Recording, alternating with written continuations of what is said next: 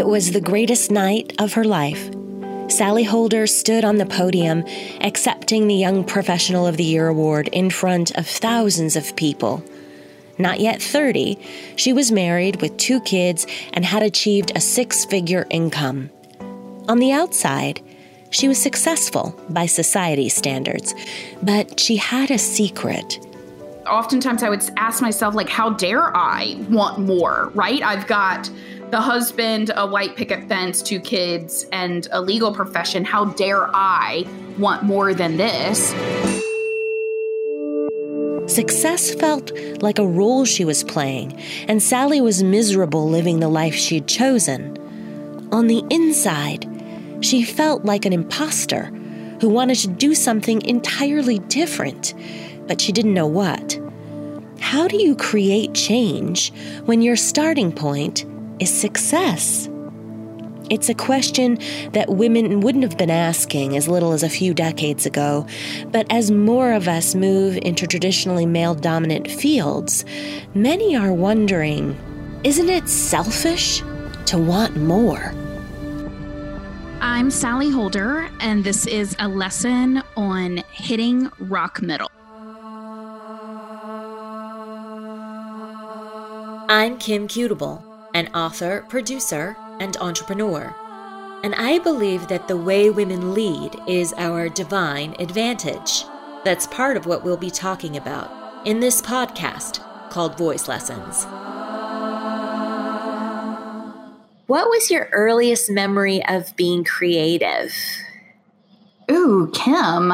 Well, first of all, I want to say thank you so much for having me today. Honored to get to spend time with you. I just connected with you immediately when we met, so I'm delighted to be here. My first memory of being creative was probably about six years old. My, uh, I'm an identical twin sister. Oh, I'm obsessed with twins you know, and, and Jessica, who's on my team, is a twin.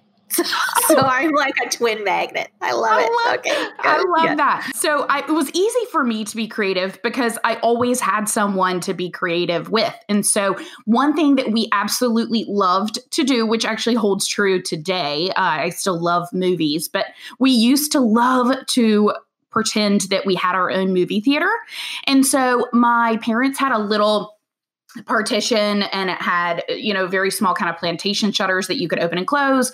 And so one of us could be the guest walking up and we would you know ask for popcorn and the other person would be you know the vendor and we would come over and provide the popcorn and the tickets. And you know if it were a particularly amazing day then we would get my mom involved and she would be you know the ticket counter person and then the the person providing the popcorn and then we would go and set up the room and and watch a movie and i just have such fond memories of that and it's so funny even right now i've never put two and two together until right this second that i love movies and maybe that's why I think creativity is the way that your soul communicates with you, which is why I like that question. I totally agree with that. I, I'm always trying to reconnect, you know, with that childlike version of myself, you know, the one that thought about her potential and just it was all limitless. And and i think that we all think back to one version of ourselves and when that was and what we were doing. And all of those ideas kind of surround around that. And and that's where that memory really lies. It's play too. And you got very much away from that. Oh right. So i want to talk a little bit about your story because that fun and that lightness you chose a very uh, you know focused hard masculine career. Let's talk about that and talk about your approach and all of the awards that you won and all of the wonderful things that happened before the moment that it kind of crashed. Sure. So, have you ever been in your car and you were driving home one day and you intended to stop for an errand, whether it was, you know, run by the bank or go to the grocery store, but for whatever reason you're sort of in a daze and you're driving, driving, driving, and then somehow you you drove home without even thinking about it? Yeah. So I kind of equate the first 15 years of my professional career like me just asleep at the wheel driving in the car and I should have stopped for all of those errands and things and had I been awake I would have but but I wasn't. I was just doing what was in front of me out of habit, out of memory, out of some sort of subconscious beliefs, you know, and those are the same things that end up helping us drive that car all the way home where we didn't even realize it. I went down a path that was just never meant for me. And that was the path of practicing law. And I followed this high achiever model of success. And I was out there checking boxes, completely asleep at the wheel, just allowing other people then to say to me, Oh, you would be good at. And then I would go and do it. Oh, if you haven't done this, you should oh, okay, well, I'll run in that direction and go and do it. And so I did that for a very long time. I graduated from a undergraduate school. I went to law school immediately after. I went to the third largest labor employment law firm in the country. And then Young Professional of the Year, 30 under 30, all of those things. And then I will never forget the day that I actually did win the Young Professional of the Year, and all of those other awards had already come. And I went home that night and I found myself on the bathroom floor crying. My husband's asleep. It was a moment that I wanted no one else to know about. I felt so ashamed and yet shocked at those feelings. And really, you know, it was that internal war, like the calling of my soul kind of coming out, saying to me, You're out of alignment. You're not on the road, the path that you're supposed to be on. You were supposed to take, you know, an exit a while back and you never listened to me and you never got off. Just wholly unfulfilled. And yet I felt completely stuck because I was in this successful career and how could I possibly leave when I was, you know, externally successful? You've coined this this phase since then. You've called it rock middle, which I think is pretty genius. Tell me a little bit about how you exited from being rock middle and then what are the characteristics of being in that state? You know, I wish I had known then that that's what this Uh, this state was called. And I think I wanted to coin this phrase because I wanted other people to be able to now have a term for it, have an idea of what it is when you're out of alignment like that and you feel successful externally but internally miserable and you want to create change. And for me, that's what rock middle was was that point where the two parts didn't align. And so you don't have to be, you know, in a position where you're wanting to change careers or anything like that. It could be in a position where you're out of alignment and you know that you have more to to give the world than what you're currently giving. And I, unfortunately, because there was no term for it and I didn't know that it was okay, that there wasn't just something wrong with me. Because I think that we as women, especially, do that. And, you know, when something isn't feeling right, we blame ourselves and we believe that it's something that we've done wrong. You know, I turned on me I didn't listen to my inside guidance and I instead decided to ride this ride as long as I could, believing that I could stay somewhere in the middle, believing at the time that I could just hang out there. And what I want people to know is you're really not. You're always either moving closer to your dreams or further away from them based on the choices you're making day in, day out. I think what's interesting is that if you think of middle, or if I thought if I thought of middle, if you think of mediocrity, but it's actually not. It's excellence. You it are, you know, achieving uh, in overachieving mode, which is what a lot of women do, and they are looking for that fulfillment in the achievements but the what it is you check one box and then you've got to get to the next box then maybe the next box i'll feel better and the next box i'll feel better and actually it's it's none of that I, I think what you're touching on here you talk about the links between professional growth and internal growth and i don't think that everybody understands that there is a link. They especially if they're in the corporate world i think your creative audience probably has a different understanding but the corporate world especially the focus is always external on the numbers and the way it looks and the benchmarks and all of those sorts of things that have nothing to do with any emotional internal invisible life so how do you talk people into understanding the link and the importance of the link. When I was practicing law, probably I, I kind of joke about this all the time, but if I had heard myself then, what I'm saying now, I would have said she has lost her mind.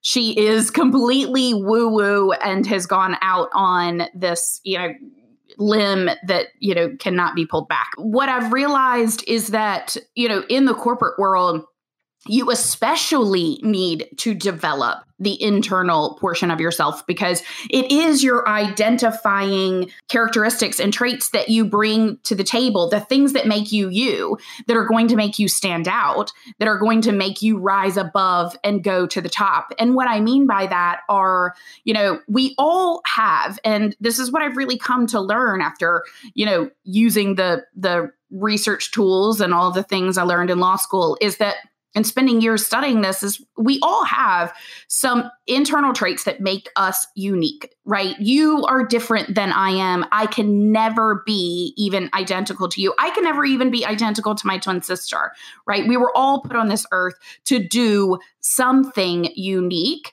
And I believe that what we're here to do is figure out what that is and be able to give that gift not only to ourselves, but to the world. When you're in the corporate world, what you're doing is you're taking the time to do meditation, taking the time to do some gratitude lists at the very beginning of each day, setting your own individual goals that have nothing to do with the corporation's goals, but being able to define things like I talk about in the book who is it that you want to become?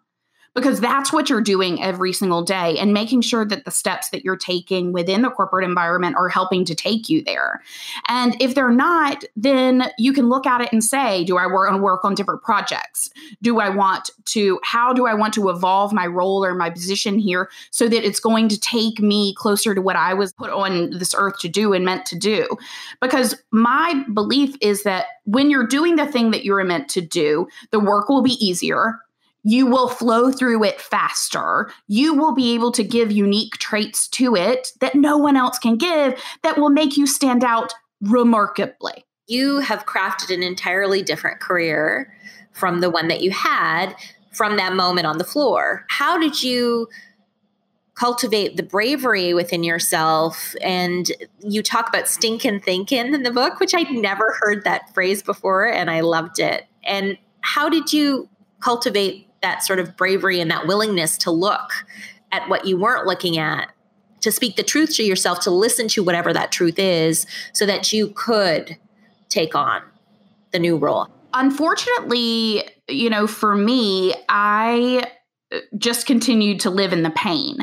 And so until the pain of staying the same became so great that the potential pain of change didn't look that bad and that's what i want other people to to know is that when the pain begins that's your first indication that you can that you have enough of the courage that that pain isn't a bad thing that that pain is your indication that your courage is sitting right there within you. That pain is the indication that you have the courage already and that you need to begin to make the change. So you know i have a framework in the book called be bolder and the first step within it that I really lay out for other people to begin to make the change is really beginning to dream again. Right? We have formed that subconscious path that we've followed for so long. Well, what I talk about is a, it's built like a Jenga tower, right? It's built on one decision, one assumption that, right? For me, I made the assumption that you know, there were only a few careers that women could go into and be quote unquote successful, and that being attorney was one of them. How did you make that decision? You know, for me, I think that everyone is different where those subconscious beliefs came from. Looking around at whether it was a dinner party, a restaurant, somewhere traveling around, anywhere, I was always looking at the types of reactions that women were getting when they said what they did. And I don't think I believe, uh, you know, at the time, I didn't know that I was gathering that type of information, obviously. But later on, looking back on it, that's what I was always doing was looking around saying, what what's my roadmap for success? And I'm I'm trying to gather it. And that reaction, you know, the one where men looked at the women and heard her say, Oh, I'm a doctor or I'm an attorney, then they always got the reaction of wow or whoa, you know, and I wanted that.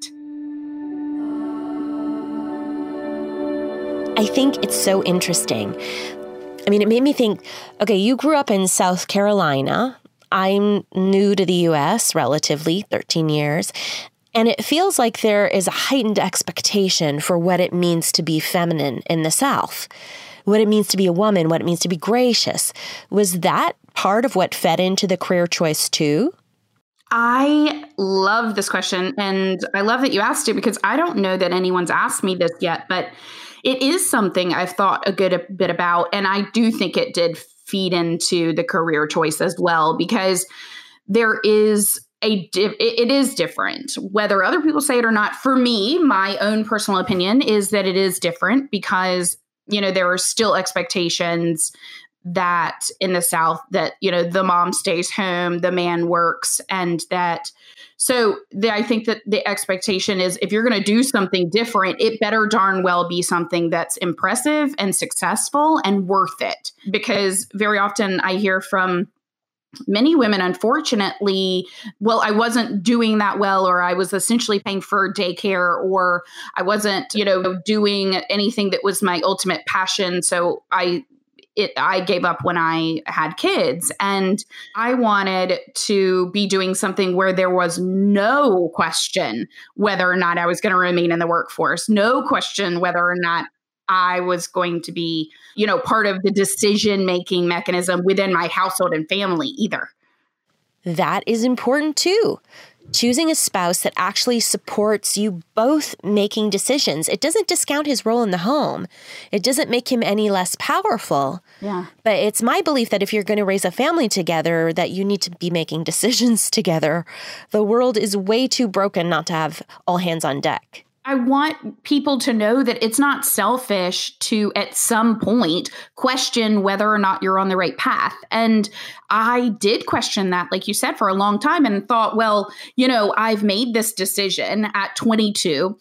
Shouldn't I have to stay and be the same person that I made you know that decision at 22 that I'm going to be the same person at 42 and I'm not the same person. Thank God. So why should I have to be in the exact same profession? And yet that's generally the expectation. In fact, I still get questions all the time from people now that I've moved to my hometown saying, Oh, I'm so sorry that you're not practicing anymore. Isn't that sad? I'm like, Oh my gosh, absolutely not. It's not sad at all you know, but they believe that I made some sort of sacrifice to leave instead of believing that it could be even better. Right. And that's what I want people to know is that, holy cow, what if the leap out of rock middle to your greatest potential is going to be even better?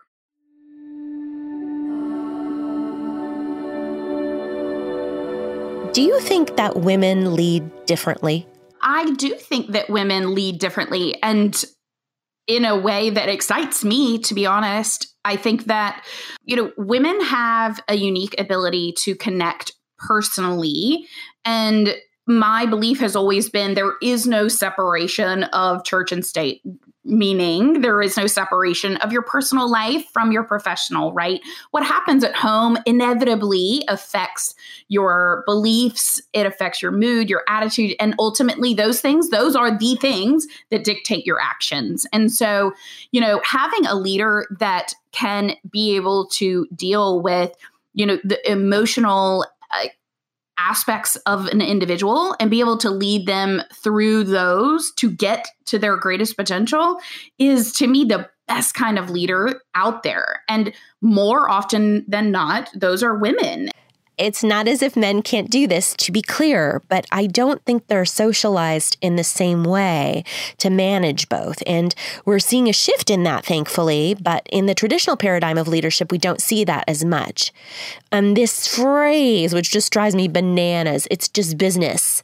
But then business is all about relationships, and relationships are all about human beings. Yeah, and you don't you can't leave out the word personal when you're talking about relationships. They're about personal relationships, right. which are therefore personal. So it's all intertwined.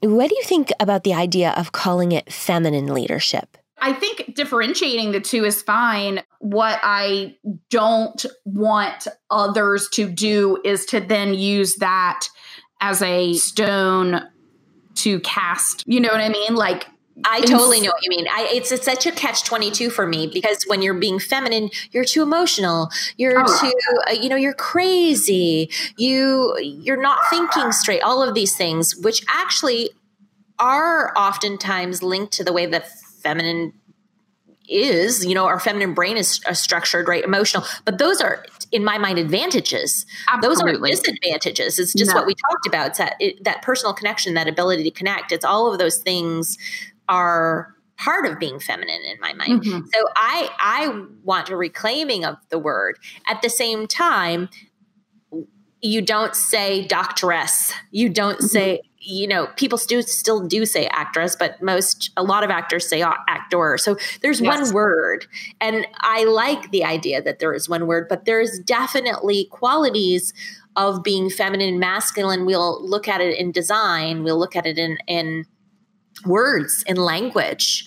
Mm-hmm. So it's it's a catch 22 for me. I get what you're saying and I I do appreciate having that point of view. It's then in that context of you really calling the distinguishing characteristics, then one is feminine leadership and one is masculine leadership.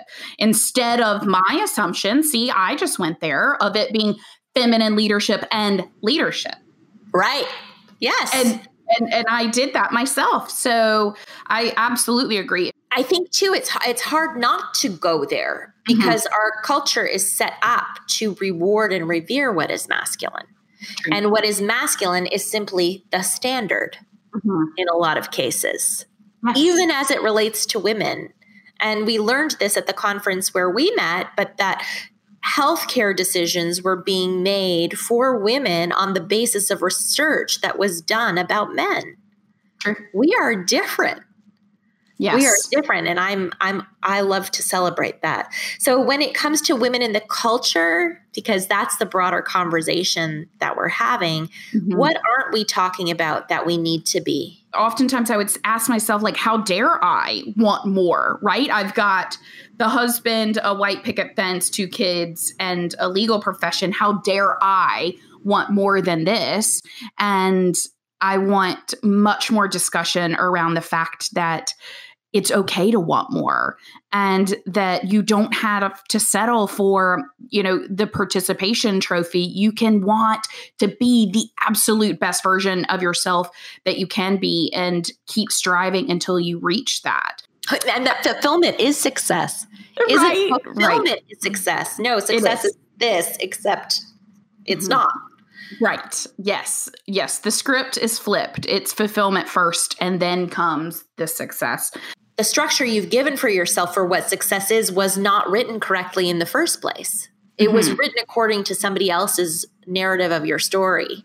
Yes. So if you'd written your own narrative it's so interesting to me. The first thing you said was, I love movies. I wonder mm-hmm. if you'd written, if that had been modeled for you, if you decided to follow that dream. Who knows? I mean, still probably going to write a script at some point. Who knows what's going to mm-hmm. happen here, right? In this moment, exactly. your entrepreneurship is wide open. But it's interesting. Like, who knows what story you would have written had you not been following the script of what was acceptable for you as a woman by by the culture right what you mm-hmm. unconsciously observed to be successful you framed so beautifully a result of what happens when we're kind of living by what the culture dictates that we should be or do or have instead of what our souls are telling us. 1000%. Oh, so beautiful. Yes. If I asked you to complete the following sentence, my wish for every other woman is my wish for every other woman is for them to know that the dream they have within themselves is meant for them and only them, and that they're capable of achieving that dream. It wouldn't be there if it weren't meant for them. You have all of the answers when you ask the right questions. Be visible. Speak your truth. Every other woman needs you to lead.